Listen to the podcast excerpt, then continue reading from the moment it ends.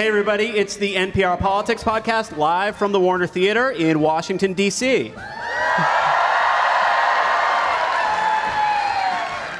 We are doing the show in partnership with our local DC member station, WAMU, and here's the way this is going to work.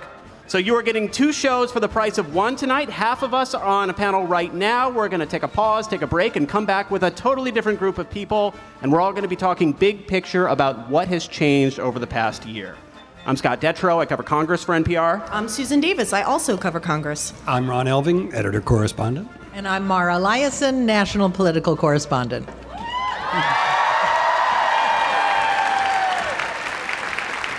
All right. All right, so for the record, since we did not have a timestamp tonight, it is 7:25 p.m. on Thursday, January 18th. And given the House schedule, I know for a fact that things will have changed by the end of this taping, let alone by the time you hear this podcast. So let's start with that because we're all going to talk big picture about how Trump has changed Washington and how Washington has or hasn't changed Trump. But obviously, there's some breaking news to start with. I'm going to start with this question, which is signed a federal employee. And the question is Do I have to go to work on Monday? So, Sue, I'll start with you. Where do things stand in Congress right now? This is definitely one of those questions where the timestamp does come in handy.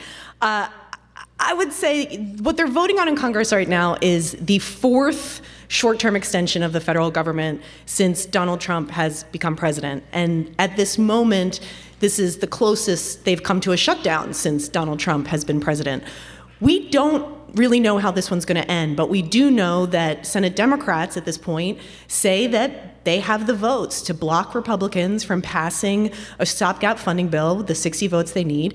So, yes, we could be looking at a government shutdown at midnight on Friday unless they reach a deal or come up with what Democrats are counter offering, which is um, an even shorter short term CR that would carry them just through the weekend to try and get these deals on immigration and spending bills. Which, even in our world of short term CRs, that's a very short term CR. Uh, so, Mara, one of the dynamics at play today, and I'm sure we're going to talk about this when we talk more big picture, is that Republicans just don't know what their ally, President Trump, wants out of this. How do they work with a president who undercuts them on Twitter before key votes? It's really difficult. And Mitch McConnell said today, we're just waiting to hear what the president will sign. And when we know that, we'll put it on the floor, toot sweet. Um, but they don't know, although generally what happens in the morning he tweets something that seems to be at odds with the white house position on a certain piece of legislation and within a couple of hours it's been cleared up. He's back on the program.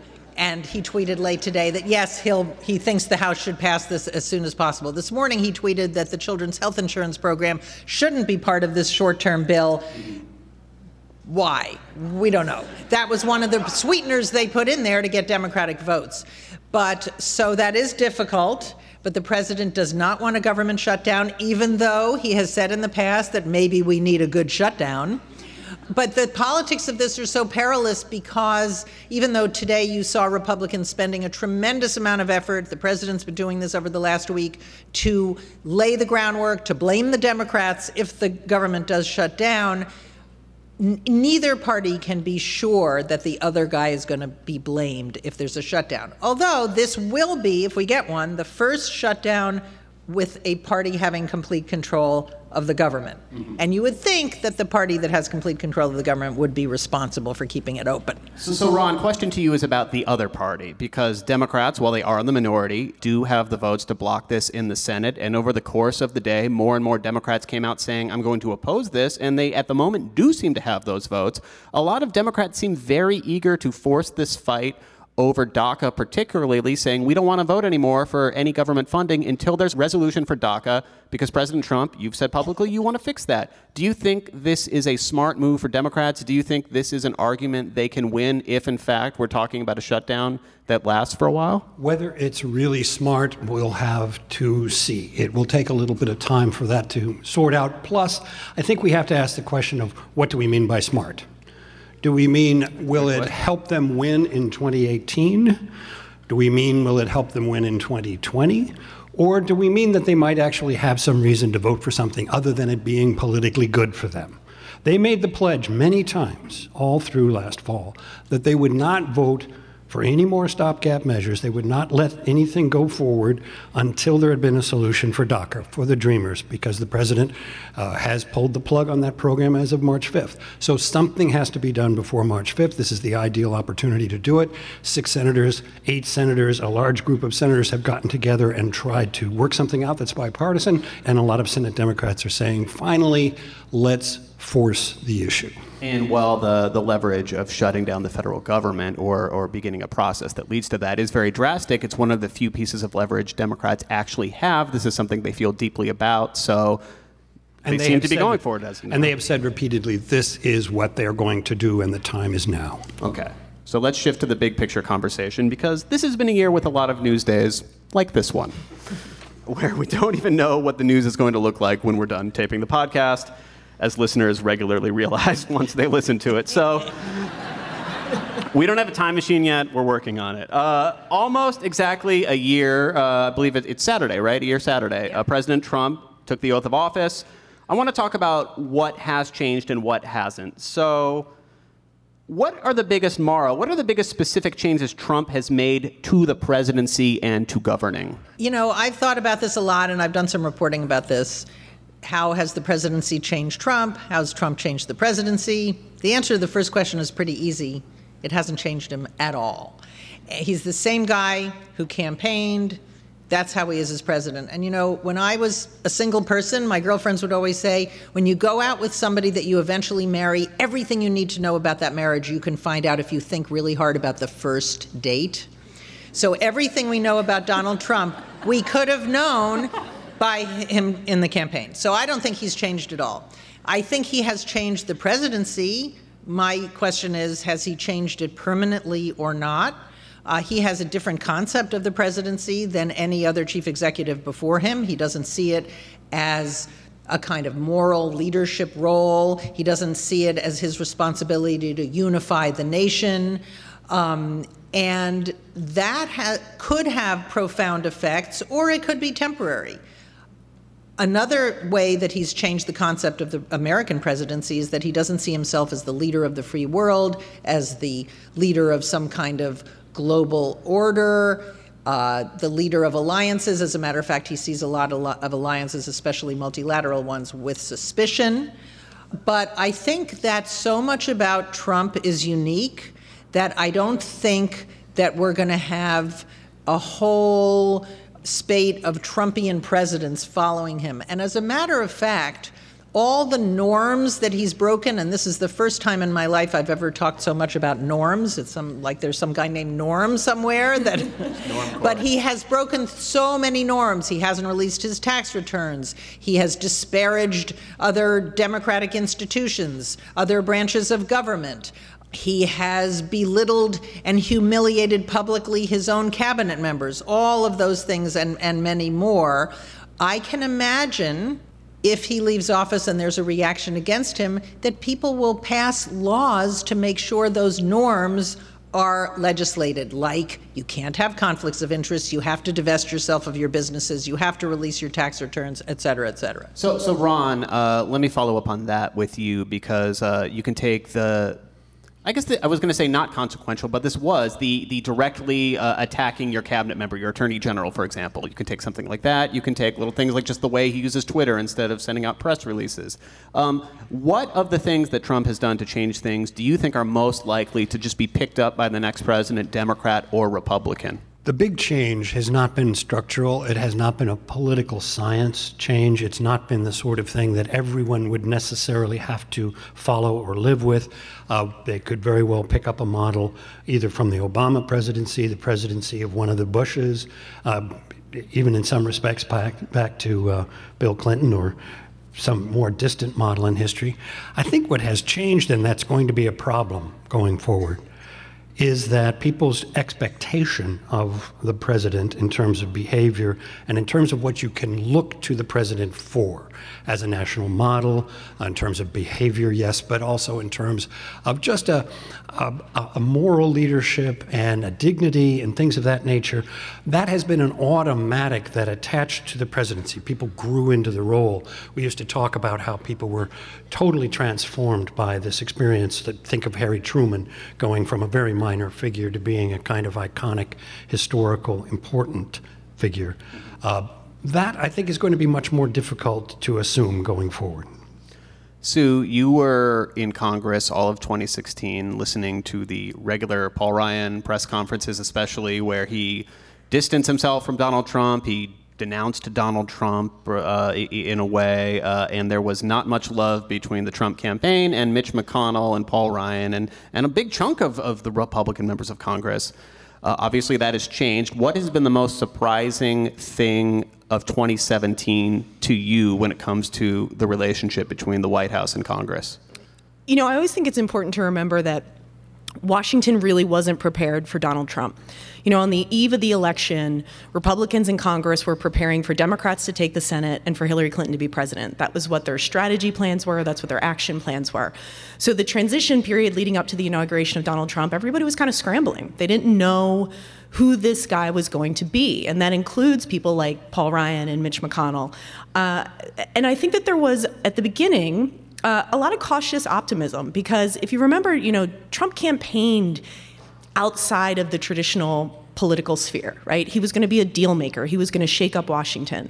And there was a sense that maybe he could be a president who could broker the partisan warfare that we had seen in Washington in the last six years of the Obama administration one year into that administration, I'm not sure we have seen him really be the deal maker that he promised to be.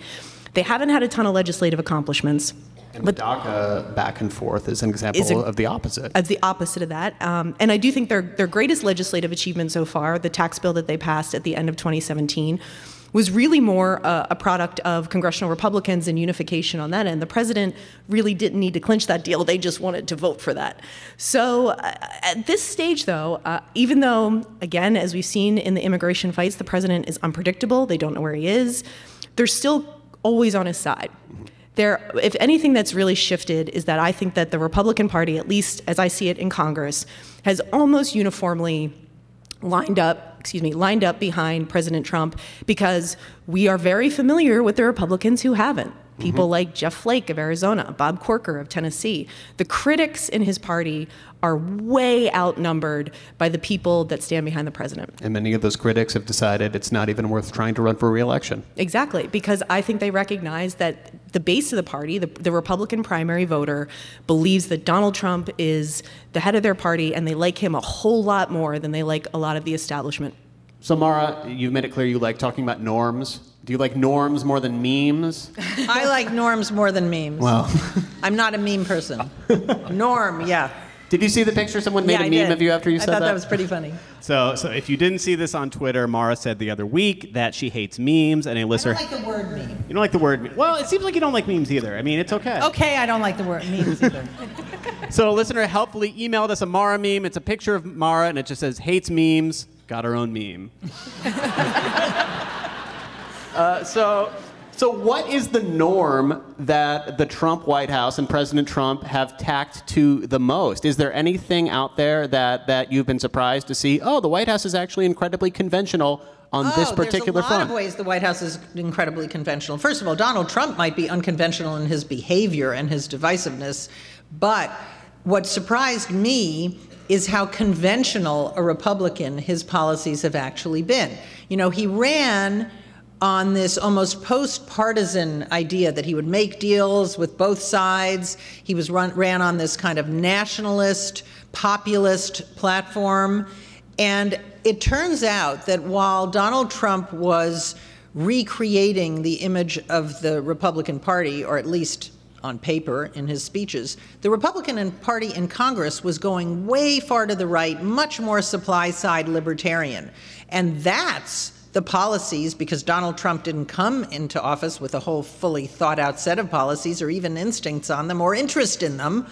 Um, you got the tax bill. You got something that I think that a lot of Republicans were surprised it went as far as it did to, to the side. Now, one of the reasons it did that is because they gave up on getting any Democratic votes. That's a norm that I think has been really chipped away at during the Trump presidency. The way that our system is set up is supposed to force compromise. That's why there are all these norms protecting minority rights in Congress, because you're supposed to have a certain amount of bipartisanship because our founding fathers thought that would be good and it would make for more stability and social cohesion. And if you're going to pass a policy, it's better to have buy in from both sides. But that has been totally um, thrown overboard. But, but he has ended up being much more conventional than what he ran on. And as a matter of fact, especially now that Steve Bannon has been banished, he is pretty much in the arms of Mitch McConnell and Paul Ryan. As much as he infuriates them and frustrates them with all of his back and forth about policy, yeah. you know, he said famously the other day, I am going to protect incumbents. And, uh, and I think the regulations that the White House is yes, systematically scaled back is a great Republican example. president would have right. nominated Neil Gorsuch, tried to do deregulation, and passed a tax cut more or less like that one. So, so Ron, following up on that, uh, we use the word unprecedented a lot, and rightly so. But everything has some sort of precedent or another. What can you think of as a good comparison to a president coming in? Nobody thinking they're going to win, and just dropping a bomb on Washington and day in, day out having the reporters who cover and the lawmakers have to work with just kind of, you know, staring at like what just happened. Are there any good comparisons? At the risk of being thought to have covered this personally, the Civil War. Ron was just an intern then, really. A drummer boy that turtleneck was very fashionable then as well. it's remarkable how everything old is new again. but uh, actually, I do appreciate the kindness of the Civil War comparison because I was planning to go back to Andrew Jackson. and you know, if Andrew Jackson had been around, he would have taken care of that whole Civil War thing. But Andrew Jackson did blow things up and did decide that an awful lot of the things that had been done by, say, Alexander Hamilton and some other famous folks really didn't need to stick and really didn't need to keep being the federal policy or the national policy. And he was known as a populist hero. And of course, as we know, uh, the president famously has uh, taken a representation of Andrew Jackson into the Oval Office. And I don't know how much of a fan he really is and how much uh, he's really made a study of that history, but he knows that Andrew Jackson was a populist who came to town, brought a lot of new folks to town, angered everybody who had gotten established here, and uh, changed the direction of the country. Now, I'm not necessarily saying that everything Andrew Jackson did uh, wore well, it did not. And I'm certainly not advocating any particular set of policies, either pre or post Andrew Jackson, but he shook the town up in a way that very few have. So, Sue, uh, sticking to this big picture idea of, of change and what has changed and what hasn't, um, you've covered three presidents, uh, pre- presidencies now from the Hill. Yeah. What is the biggest difference, whether it's just kind of a specific scene in the hallway that you get or just the way things work, of, of covering Congress during a Trump presidency that's different from Obama or Bush? I think the difference because under both Bush and Obama, if I'm doing if my mind's doing it correctly, they both had to, they both had the pleasure of having unified government and then having to deal with split government under both. And Trump right now has unified government. And the thing that is fascinating but can also be infuriating as you're covering things is it's just crazy to have one party just be so not on the same page all the time. Uh, and I think this week's a great example of that. Normally, the speaker and the majority leader and the president in one party would be on the same page, they would be on the same message, and the president would be leading the kind of negotiations we're seeing right now. And the president just throws such an unpredictable element into everything that I just think it shows you how much lawmakers are just scrambling every day. the, the strategy, the plan shifts sometimes hour to hour day to day. And I think uh, what we're dealing with right now, the immigration and spending bill talks, I think how these conclude will set the tone for 2018 going into the midterms. If they are able to get a bipartisan immigration deal and a bipartisan spending deal, then I think 2018 might have the ability to be a pr- pretty productive year. People don't always believe this, but historically, election years are more productive than non election years legislatively. They tend to pass more laws. Uh, if it doesn't happen, if immigration falls apart, if we're operating on these stopgaps week after week, I think 2018 could just be open political season and it's going to be just an absolute brawl up and until the midterms. And i think part of the reason why we're seeing democrats feel really emboldened in the shutdown fight is they feel pretty good about their chances about it winning back uh, a house majority and maybe putting the senate in play. All right well we have been talking for 19 minutes and things have changed since we started talking. The, uh, the house passed a, uh, a bill funding the government through mid-february of course as we've been talking about, the, the big question comes with the Senate because yeah. Democrats seem to have the votes right now to block it if they want to. We'll pick that up in our next podcast, or who knows, maybe the next panel. Um, but right now, we are going to take a quick break, and uh, we are all going to leave the stage, and Tamara Keith is going to come back with a whole different set of people to talk about more stuff. So uh, hang around, and thanks for being here. We'll be right back. Thanks.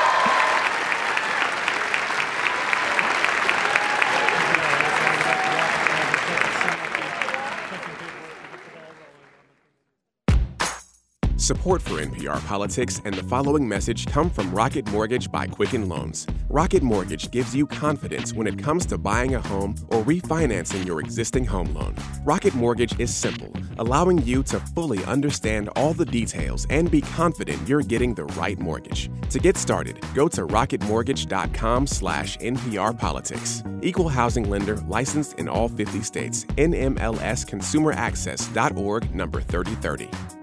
Up first, it may be just the podcast you didn't know you were looking for.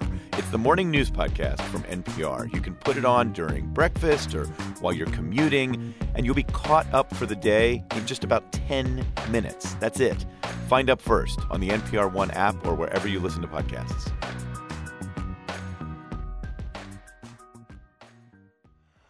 All right, so we are back here with a tremendous live audience at the Warner Theatre here in Washington, D.C.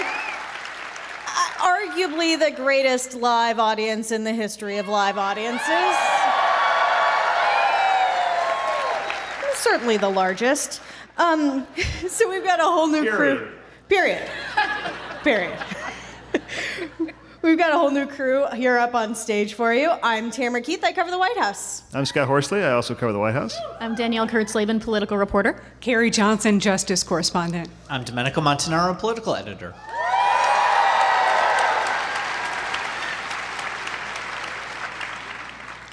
And uh, while our fellow compatriots were discussing this chaotic first year, uh, we would be remiss if we didn't also discuss the Russia thing. Um, it's, you know, the Russia investigation, investigations are something that have been in the background all year. And sometimes it's been very much in the foreground. And Carrie, you are our uh, resident expert here. And um, this week, all eyes have been on former White House strategist Steve Bannon. He testified behind closed doors before the House Intelligence Committee, and uh, by basically every account, was not particularly forthcoming. We've also learned that he's gotten a subpoena from special counsel Robert Mueller's team. Uh, so, Carrie, is he cooperating? Well, it depends on who you ask. Bannon spent almost 11 hours before the House Intelligence Committee this week, but that tenure was most uh, remarkable for the questions he didn't answer. He didn't want to talk about anything that happened in the transition, he didn't want to talk about anything that happened in the White House, and then he didn't want to talk about things that happened after he left the White House. Now, Bannon had some legal grounding for refusing to answer questions about his time in the White House because the White House has signaled it might want to assert executive privilege. But the time during the transition, uh, lawyers tell me makes no sense because there's only one president at a time. And during that time, Barack Obama was the president of the United States, not Donald Trump. And he's not asserting privilege right now on that not so much. Uh, Bannon will not be able to get away with staying silent when he talks to investigators for the special counsel, Robert Mueller. We're told that his lawyer has worked out a voluntary interview as opposed to a grand jury appearance by Bannon, but it doesn't really matter. He's still got to tell the truth and he's still got to answer questions. You and I occupy different policy universes. Just a little bit. Just a little, yeah. yeah. So, like, I feel like I'm the best person to ask you. Just fill us in what exactly is being investigated? Because I keep hearing the word collusion, and as I understand it, collusion isn't even a legal thing, right? Collusion is not the word we want to use. Okay. Don't, don't use that word again. Though The- President Trump used Yeah. it 16 times A in a single half hour interview with the New York Times. Yeah, but we're not going to do that. There's another C word we want to use, and that word is conspiracy. Oh, that one. because there are laws against conspiracy, and there, there are laws about conspiring to take things of value from foreign powers to influence an American election.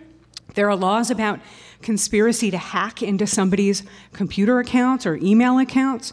There are also laws about conspiring to launder money or evade uh, the Bank Secrecy Act. And then, of course, there's also obstruction of justice. And while the special counsel isn't giving me a blueprint about what he's looking at, we can tell from some of the questions uh, we're hearing that the witnesses have been asked and some of the document requests he's put out that those are all things that appear to be under his purview right now. Yeah, this feels like this big investigation where we talk about it a lot, but we, we're just talking about these very narrow, these little glimpses that we're getting. Little glimpses and sometimes big surprises on one day. Remember, uh, the same day that Paul Manafort and his business partner Rick Gates were indicted, about an hour later, um, somebody we didn't even know, George Papadopoulos. We barely uh, knew he existed. Yeah, uh, it, it became clear that he had agreed to plead guilty and cooperate with Mueller. I was yelling at the top of my lungs in the newsroom, "Who is this guy? What's going on?" You know. And then, uh, I, minding my own business, uh, cleaning my floor, and we get an email. Mike Flynn has decided to plead guilty. You know, something might happen tomorrow. Something might happen next week. We'll just see. By the way, if there is a shutdown. Robert Mueller and his team are considered essential personnel, and they're going to keep on working. So I'm just, I'm just reminding you, when we, when we were here a year ago, the news had just broken that Mike Flynn had mischaracterized his conversations with the Russian ambassador and had miscommunicated what, what they'd talked about to, among others, the vice president, who then went on television and parroted what Flynn had told him, which turned out not to be true. So it put the, put the vice president in a, in a very difficult spot. It was a couple weeks after that that Mike Flynn left the White House. Just 24 days. So, where do things stand right now with Donald Trump potentially being interviewed? Interesting question. So, Ty Cobb, the lawyer that's been brought in by the White House to handle some of these investigations, says that Donald Trump is very, very eager to sit down with special counsel Robert Mueller and that uh, he wants that to happen. Ty Cobb also told CBS that he expects this investigation to last four or six more weeks. Uh, I don't know about that. Around Thanksgiving, he was telling me he thought it would be wrapped up by the end of the year. Sort of hopeful thinking. I mean, you know, and the thing is about this, you know, we talk about Mueller being essential personnel, um, we, and it's fascinating to think about the last time we were here and that we didn't even have James Comey fired at that point, and it only happened after Flynn had wound up leaving. And then when you think about what the push against Robert Mueller has been in conservative media, uh, and we had a poll out uh, just yesterday that affirms that that seems to be working because Robert Mueller is seen uh, through very partisan lens. Some 42% of the country doesn't even know who he is. And you have to think about that for a second. This is the guy who was the, the longest serving FBI director since J. Edgar Hoover. Um, and most American, or not most Americans, but a significant chunk of Americans don't know who he was or is. 29% of Americans have favorable opinion of him. Another 29% have an unfavorable opinion of him, and it's sharply divided by party. When you look at Republicans, a majority of Republicans don't have a favorable opinion of him, or 40% don't, and only 15% have a favorable opinion of him, and a strong majority of Democrats have a favorable opinion of him. And when it comes to the fairness of the investigation, overwhelmingly Democrats think it's fair, and Republicans don't. And what our pollsters said on our poll call when we were talking about this is he said, if this was a political campaign, now is the time to start putting up those ads to define yourself. Because right now, Robert Mueller is only being defined by his opponents. And the problem, as Carrie knows, Robert Mueller is not somebody who's going to go campaign for himself. He's the opposite of that. He's a very private individual. He happens to be a Republican, by the way, uh, but he's not someone who's going to go put up ads about it. And that does raise a question later on when his findings do come out and come to its conclusion how that's received by the public. Well, uh, Mueller isn't going to talk. He hasn't done any press conferences. In fact, the judge in the Manafort case has installed a gag order on the prosecutors and the defense. The defense has already gotten chastised a couple of times for yakking outside of court and holding fundraisers and stuff. Robert Mueller is not a political animal. He's a former Marine who is the most decorated law enforcement officer of his mm. generation. Mm. And if he's susceptible to a discrediting campaign, that says something right now about where our politics are. Right. He is very vulnerable right now. I mean, if you're a pollster, Luckily, he's not running for office. Right, but it- so the thing is, he's not he's not running for office, but it you know, but he's he is conducting an effort to investigate the president and his campaign with what's supposed to be a degree of objectivity. Remember, when he was appointed to this job, you couldn't find a Republican on Capitol Hill who would say a bad word about Robert Mueller. So the fact that this uh, campaign against him has stuck uh, is a major potential problem for the outcome of the investigation. We're operating in a universe where people don't even trust the president's doctor about how much Donald Trump weighs. So No, but I mean, Birtherism. But but, but that's thing, it- apparently. it's not true. But I mean, like on top of all that, I mean, as you reported this week as well, Domenico. I mean, people have a remarkable lack of trust in government and in pretty much any formalized institution. All of so the American political institutions right now, it's not surprising perhaps, but the lack of confidence people have in American institutions, especially political institutions, uh, is striking. I mean, when it comes to the media, including, you know, Congress, Republicans, then the media, and the Democratic Party and the presidency. That's the rank order of things, of just how little confidence people have.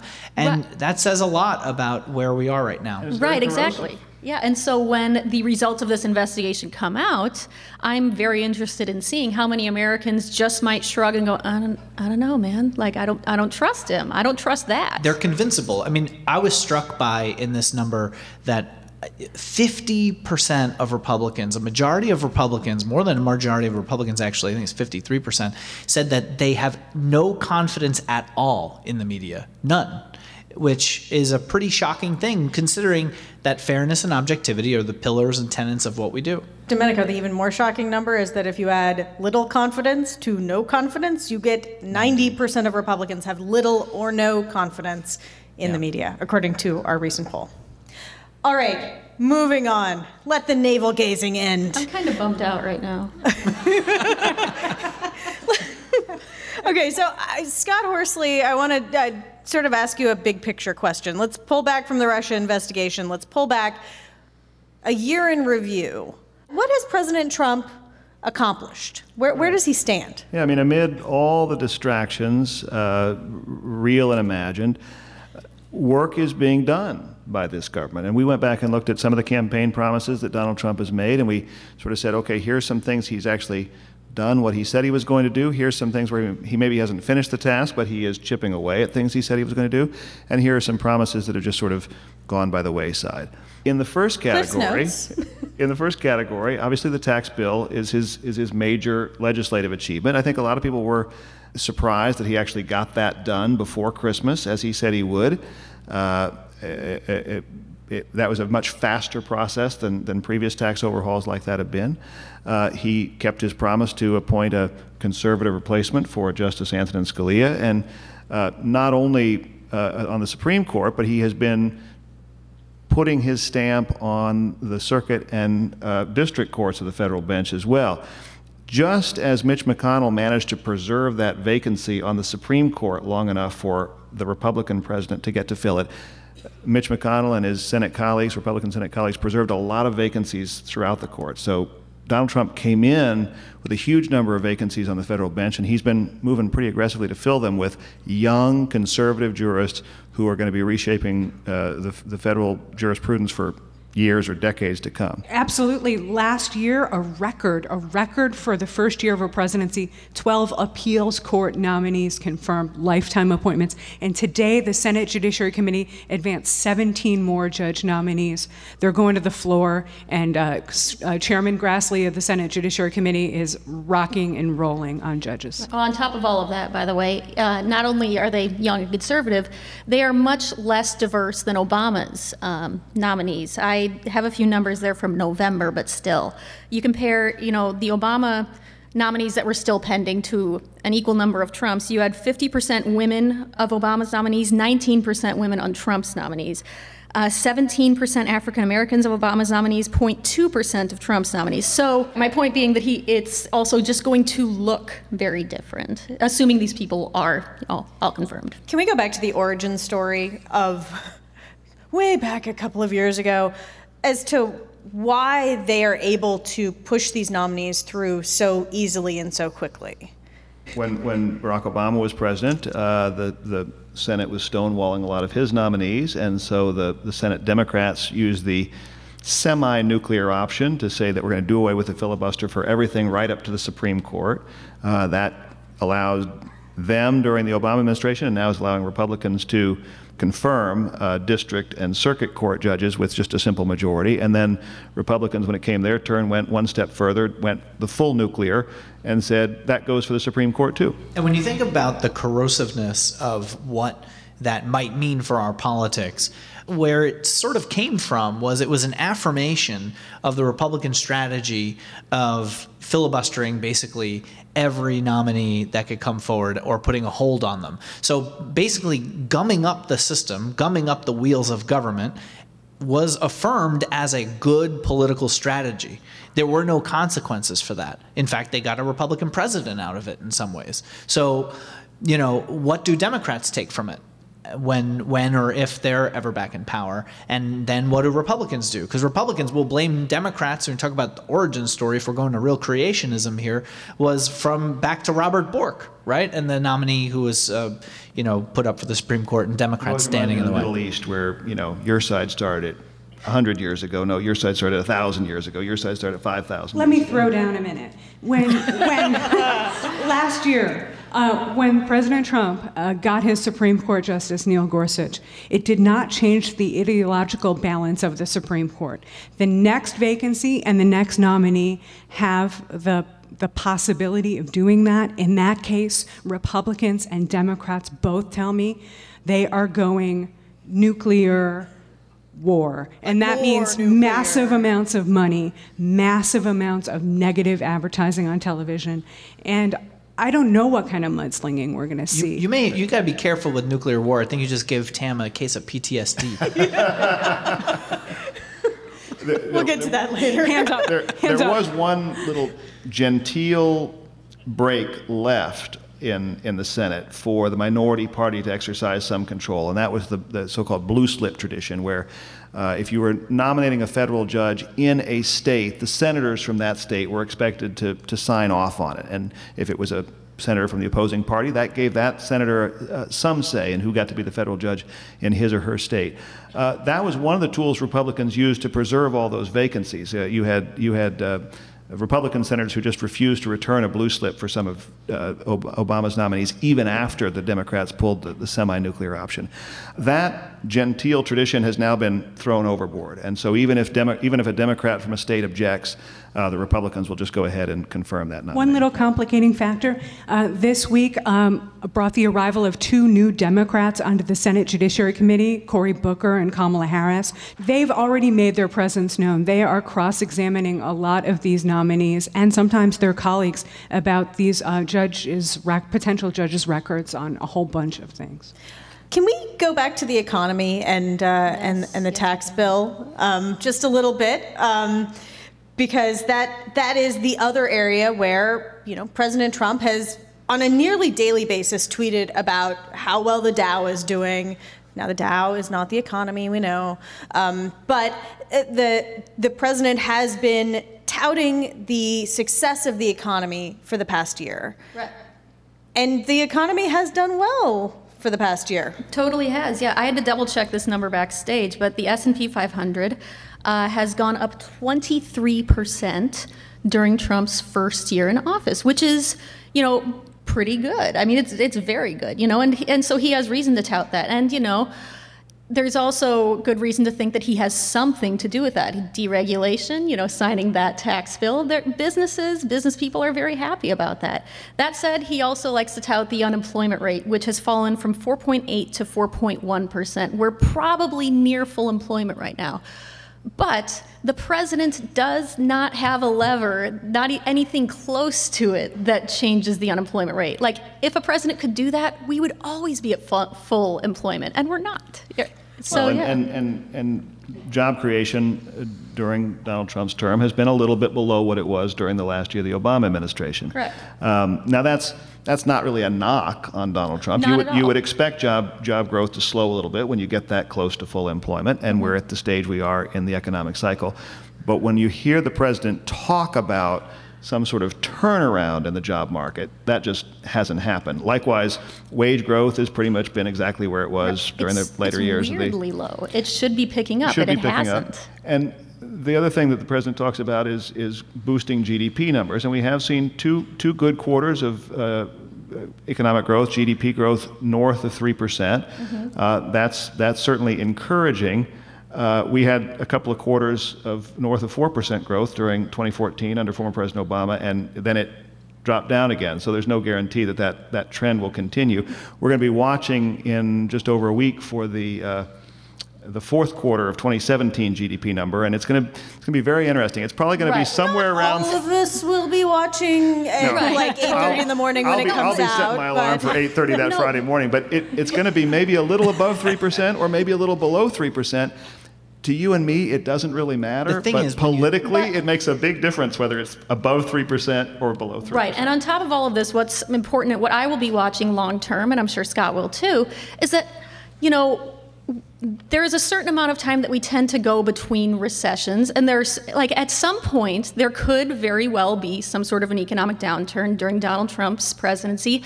One that he, you know, won't have caused. And so the question is, how does he react to that if that happens? I, I genuinely do not know, but I am genuinely curious. The thing is, when you step back from this, we are in an election year. It's 2018. It's the midterms. It's the first midterm of a president. Historically, midterms are really bad to presidents. Um, and there are two major factors that I always point to when you think about, um, you know, off-year elections, um, and you know, most elections. There are two big things that a lot of people care about: the economy. How is it doing? How are we doing? Uh, a lot of people are going to get a raise in the next couple of weeks or so, perhaps uh, from the tax bill. Um, you know, well, we okay. You've been This the is- this is gonna be a It's gonna longer feel, conversation. It'll, it'll feel like one though. You'll see more money in your paychecks, Well, that's, right? that's a very good So- question. Whether it's going to feel Yeah, like one. right. All right. I think But- that's an open question. But we brought up the other one is foreign policy, okay?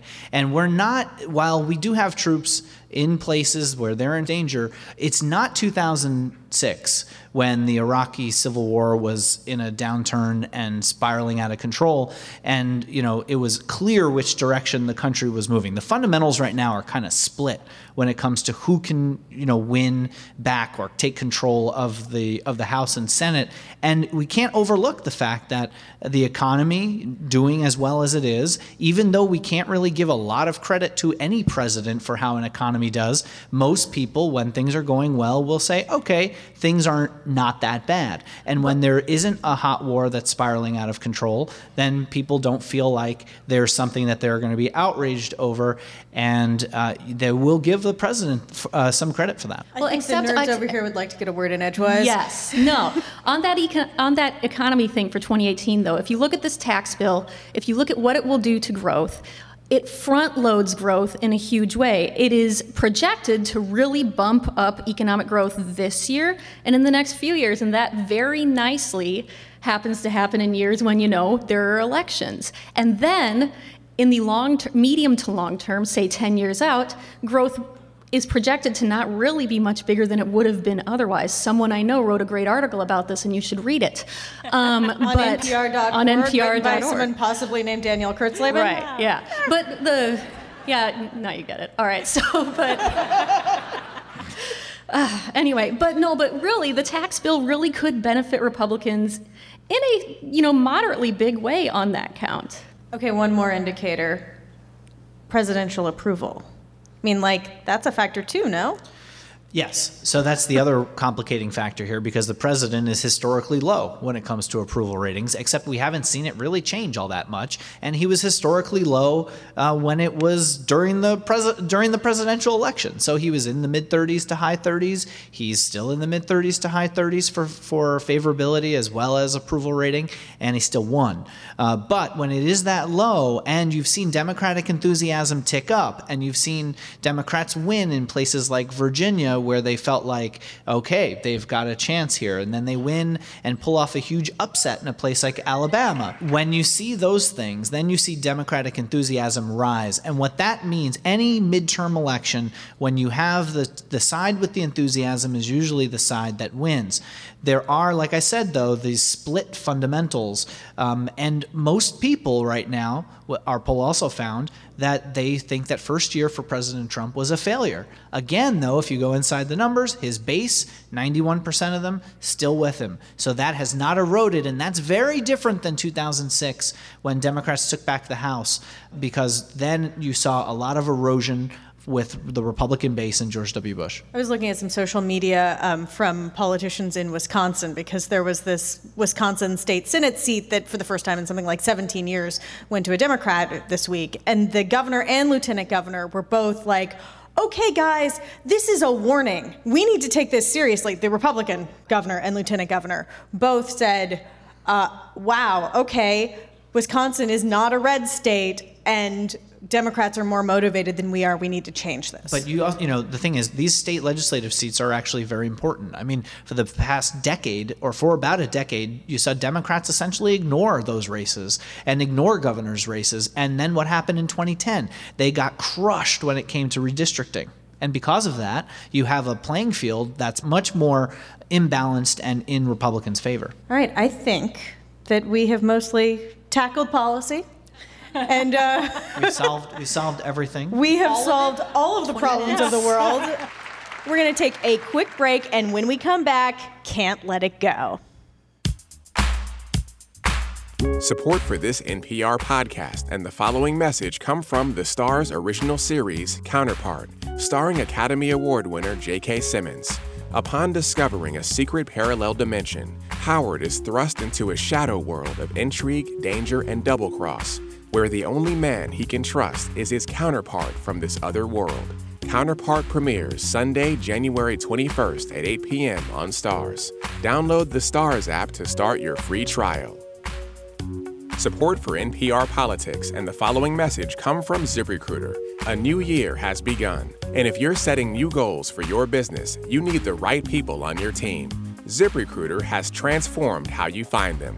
ZipRecruiter posts your job to over 100 job sites with just one click. Then they actively look for the most qualified candidate and invite them to apply.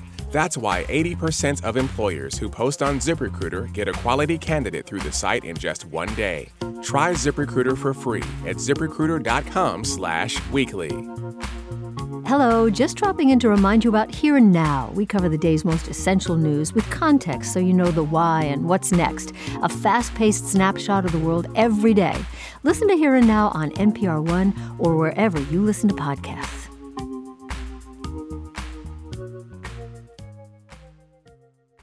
All right, we're going to shift gears here and end the show like we do every week when we talk about one thing we just can't stop thinking about, politics or otherwise. Obviously, there are many people on the stage. Uh, we are not all going to go. Feel free to applaud or not applaud to that fact, but um, we're going to start with Tam. This may have come up in your last panel, but I really wanted to hear about your really relaxing vacation last week. it was great. Got some fruity beverages. Um, saw some whales and turtles, and then one morning I was sitting in bed and. Uh, this came in on my phone. Ballistic missile threat inbound to Hawaii. Seek immediate shelter. And then the best part this is not a drill. Which. that was scary. well, isn't a nice part of vacation living in the moment, embracing yeah. the moment, and when you're not dead in a nuclear blast? moment. Yeah. yeah. So I, I Look at now. I there were a lot of really weird thoughts that went through my head, like should I change out of this synthetic clothing I'm wearing and put on cotton in case like it melts in the nuclear attack? That was pretty smart. So practical. And then I thought, oh, whatever. But I will change into clean underwear just in case I'm out of my room for a long time. and, and I had my five-year-old son with me when, and I was trying to like, I started to explain what an intercontinental ballistic missile was, and then I thought, no, let's just get on the elevator, which maybe wasn't the best idea. I did pack his iPad just in case we were bored. Um, the preschool That teachers gotten you don't two have days those. into the to the bomb apocalypse shelter before of the- the hotel? Well, there is no bomb shelter when you're on the beach. Like, there's like, th- there's they can I don't think they can have a basement. Where's the water table? I don't know. There was no plan, and so after like five minutes of no plan, a certain peace came over me. like, there's literally nothing we can do about this. Um, so then I called the office, and I was like, "Hey guys." I'm ready to report. and uh, and uh, our, our producer Miles answered the phone and said, actually, uh, some members of Congress have been tweeting, and uh, it was human error. This this is not. There is no missile coming. I was like, great. I'm gonna go interview people. because like focusing on doing your job is much easier than focusing on um, dying. I, I like to think that if I were in my last moments, I would, you know, be so good as to call the office. I didn't I call my love parents. NPR, but I, I don't know if I would. In all seriousness, though, um, it, what's what's kind of amazing in looking at the poll that we conducted this week, we asked a bunch of questions about North Korea, and one of them was that people are very concerned. Seven in ten, more than seven in ten, are concerned about possible war breaking out with North Korea, which laid the foundation, frankly, for why people would freak out so much about this because they think it could be could actually happen. Well, and as much as I was freaking out, actual real Hawaiians were truly freaking out. And I talked to a number of people who they've been doing drills. They've been told from the time you get that message, you have 15 minutes to get to safety. And the, the people I talked to were in the tourism industry, they were at work. They couldn't reach, some of them couldn't reach their families. They clearly weren't going to get to the other side of the island to get home. And they were genuinely completely upset and people were crying and it was terrible. Um, but on a positive note, that You're night here? I went to a luau, and um, although it might not seem like I am afraid of getting on stages and performing, um, I am, especially when it comes to dancing. And I was like, you know what? I am volunteering for the embarrass the moms on stage dance thing at the luau. So you only live once. Dance like you've just survived a nuclear attack. A false alarm. So you're here. We're not living in the, the road post apocalyptic world. Everything's great. And that brings us to what Sue can't let go. Um, so we talked a lot in- tonight about the degrading of norms. So Mara, I think I'm going to contribute to that a little bit. Um, my can't let it go is that apparently Nancy Pelosi is going to appear this year as a judge on RuPaul's Drag Race All Stars. What are her qualifications? Which, well, she she is actually well qualified for this because she is the longtime representative of San Francisco, um, and said that she did it in part to show support for the LGBTQ community. But part of what I think is so interesting about it is if there is like one show that I think I would be super nervous to go on, it would be that show because if you can like the witty banter you need to keep up with judgy drag queens. I don't even I don't even know what that takes. And I think it's I'm curious to see Nancy Pelosi be on the show because if you've watched her or covered her, she's so polite. She's so proper, right? She was the she was the daughter of a politician. She writes thank you notes. She always does sits up straight, does everything proper. So I want to see her like be catty with drag queens. Um, her office confirmed she's going to be on. They've already filmed it, so it's definitely happening. The new season starts at the end of January, and her spokesman confirmed that she was on it. And the only thing he would say is she had a fabulous time. Mara, what about you? My can't let it go this week is that yesterday was the 20th anniversary of the Drudge Report uh, first headline about Monica Lewinsky. And three days after that, the Washington Post broke the story about the President of the United States having an affair with an intern. And on that day, 20 years ago, when the Post broke the story, Robert Siegel, someone else I can't let go of, boo hoo, he retired recently. We love him. He was a giant. He is a giant. He and I had a previously scheduled interview with Bill Clinton. It was uh, it was right around State of the Union time, and he'd given he'd scheduled three interviews on a day. So we woke up in the we'd prepared our questions. We were ready to go. We woke up in the morning. We opened the Washington Post. We did not read it online. We looked at each other and we said, uh, I guess we have to ask him about this. Yeah. we didn't know anything more than that one story in the Post. And of course, back then, there was no way for Drudge to go viral. No memes back then. We live without memes. We chopped our own wood and we didn't need memes. And we used razor blades to cut our audio tape. anyway, so Robert Siegel and I went in, and, and of course the, the, the interview was scheduled for 11, then they moved it to 2. They were obviously scrambling what they should do. Finally, we went in there very late in the day, and it was so late and so close to airtime, and you could not broadcast live from the Oval Office back then. So they railroaded the tape. We would talk to him for 10 minutes. They'd grab that 10 minutes of tape, rush it outside, and upload it. And it was literal tape. Literal tape. So I said to him, Gee, Mr. President, was there some kind of relationship with Miss Lewinsky that might have been misconstrued? oh, goodness. And he said, Why, I don't know any more about this than you do, Mara. Oh, that was a lie. He lied to my face. Fact and check the interesting untrue. thing about that interview, and I've and you know I've had talked to Bill Clinton many many times. He's always interesting, super smart, really thoughtful. He lost his train of thought, clearly distracted, and if you remember, he has a very big jaw, and his jaw muscle was pulsing, ba boom, ba boom, ba boom, like from stress, I guess. Um, I'd never seen him like that before or since. And of course, fast forward, Bill Clinton was impeached for lying. How quaint.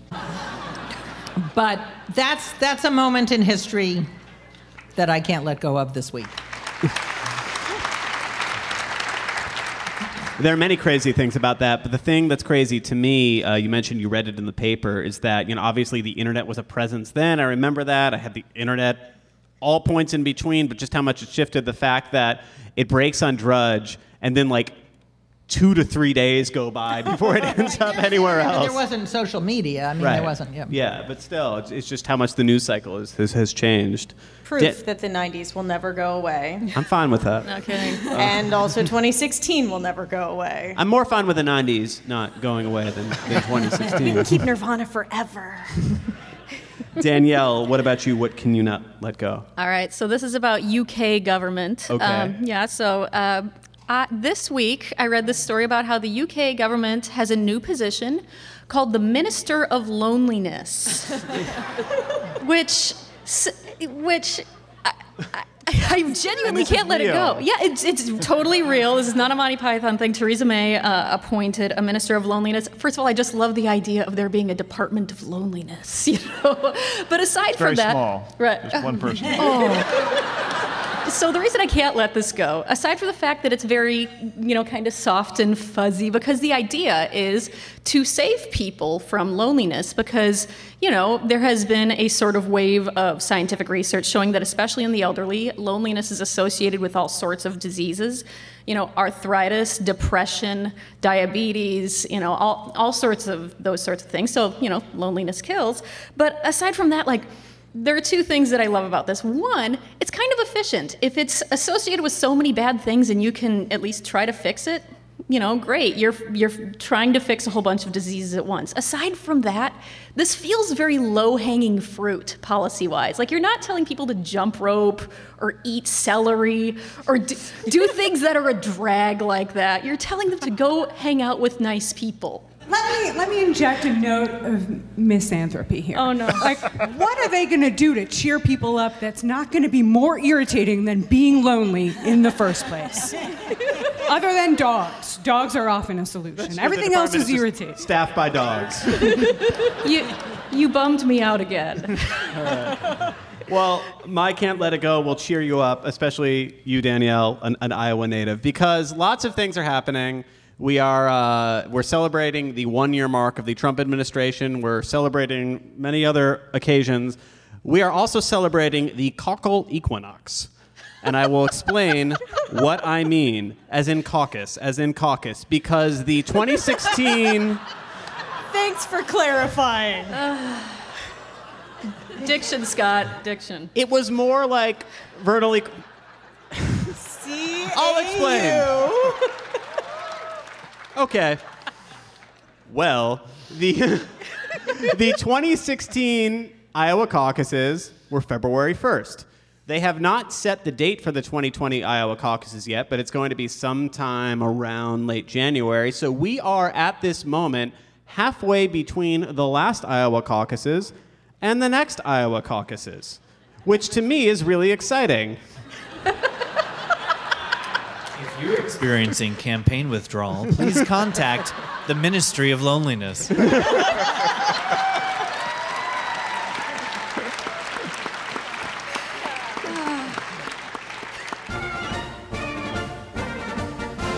Okay, that is the show for tonight. Thank you all. We love coming to the Warner Theatre. Everyone here at the theater makes it so easy and so much fun. Thanks to Sarah Sample, Bud Badinsky, and everyone at Live Nation and the Warner Theatre for making this come together so smoothly. Thank you also to Joshua Johnson and our partners at WAMU. You can support our work by supporting them, your local public radio station. Thank you also to Ali Prescott, Jessica Goldstein, and the whole events team at NPR, and to Neal Carruth, our general manager for podcasts. If you're interested in more events like this one, check out nprpresents.org. Andy Heather and James Willett engineered the show tonight. Renee Klahr designed the visuals you see in the audience uh, behind us. Our podcast is produced by Samantha Fields, with much help from Barbara Sprunt, who did a ton of work on this live show in particular. Our editors are Shirley Henry, Beth Donovan, and Muthoni Muturi. We had additional help tonight from Miles Parks. And most of all, thank you to everyone in the audience and to everybody listening. Thank you for listening to the podcast.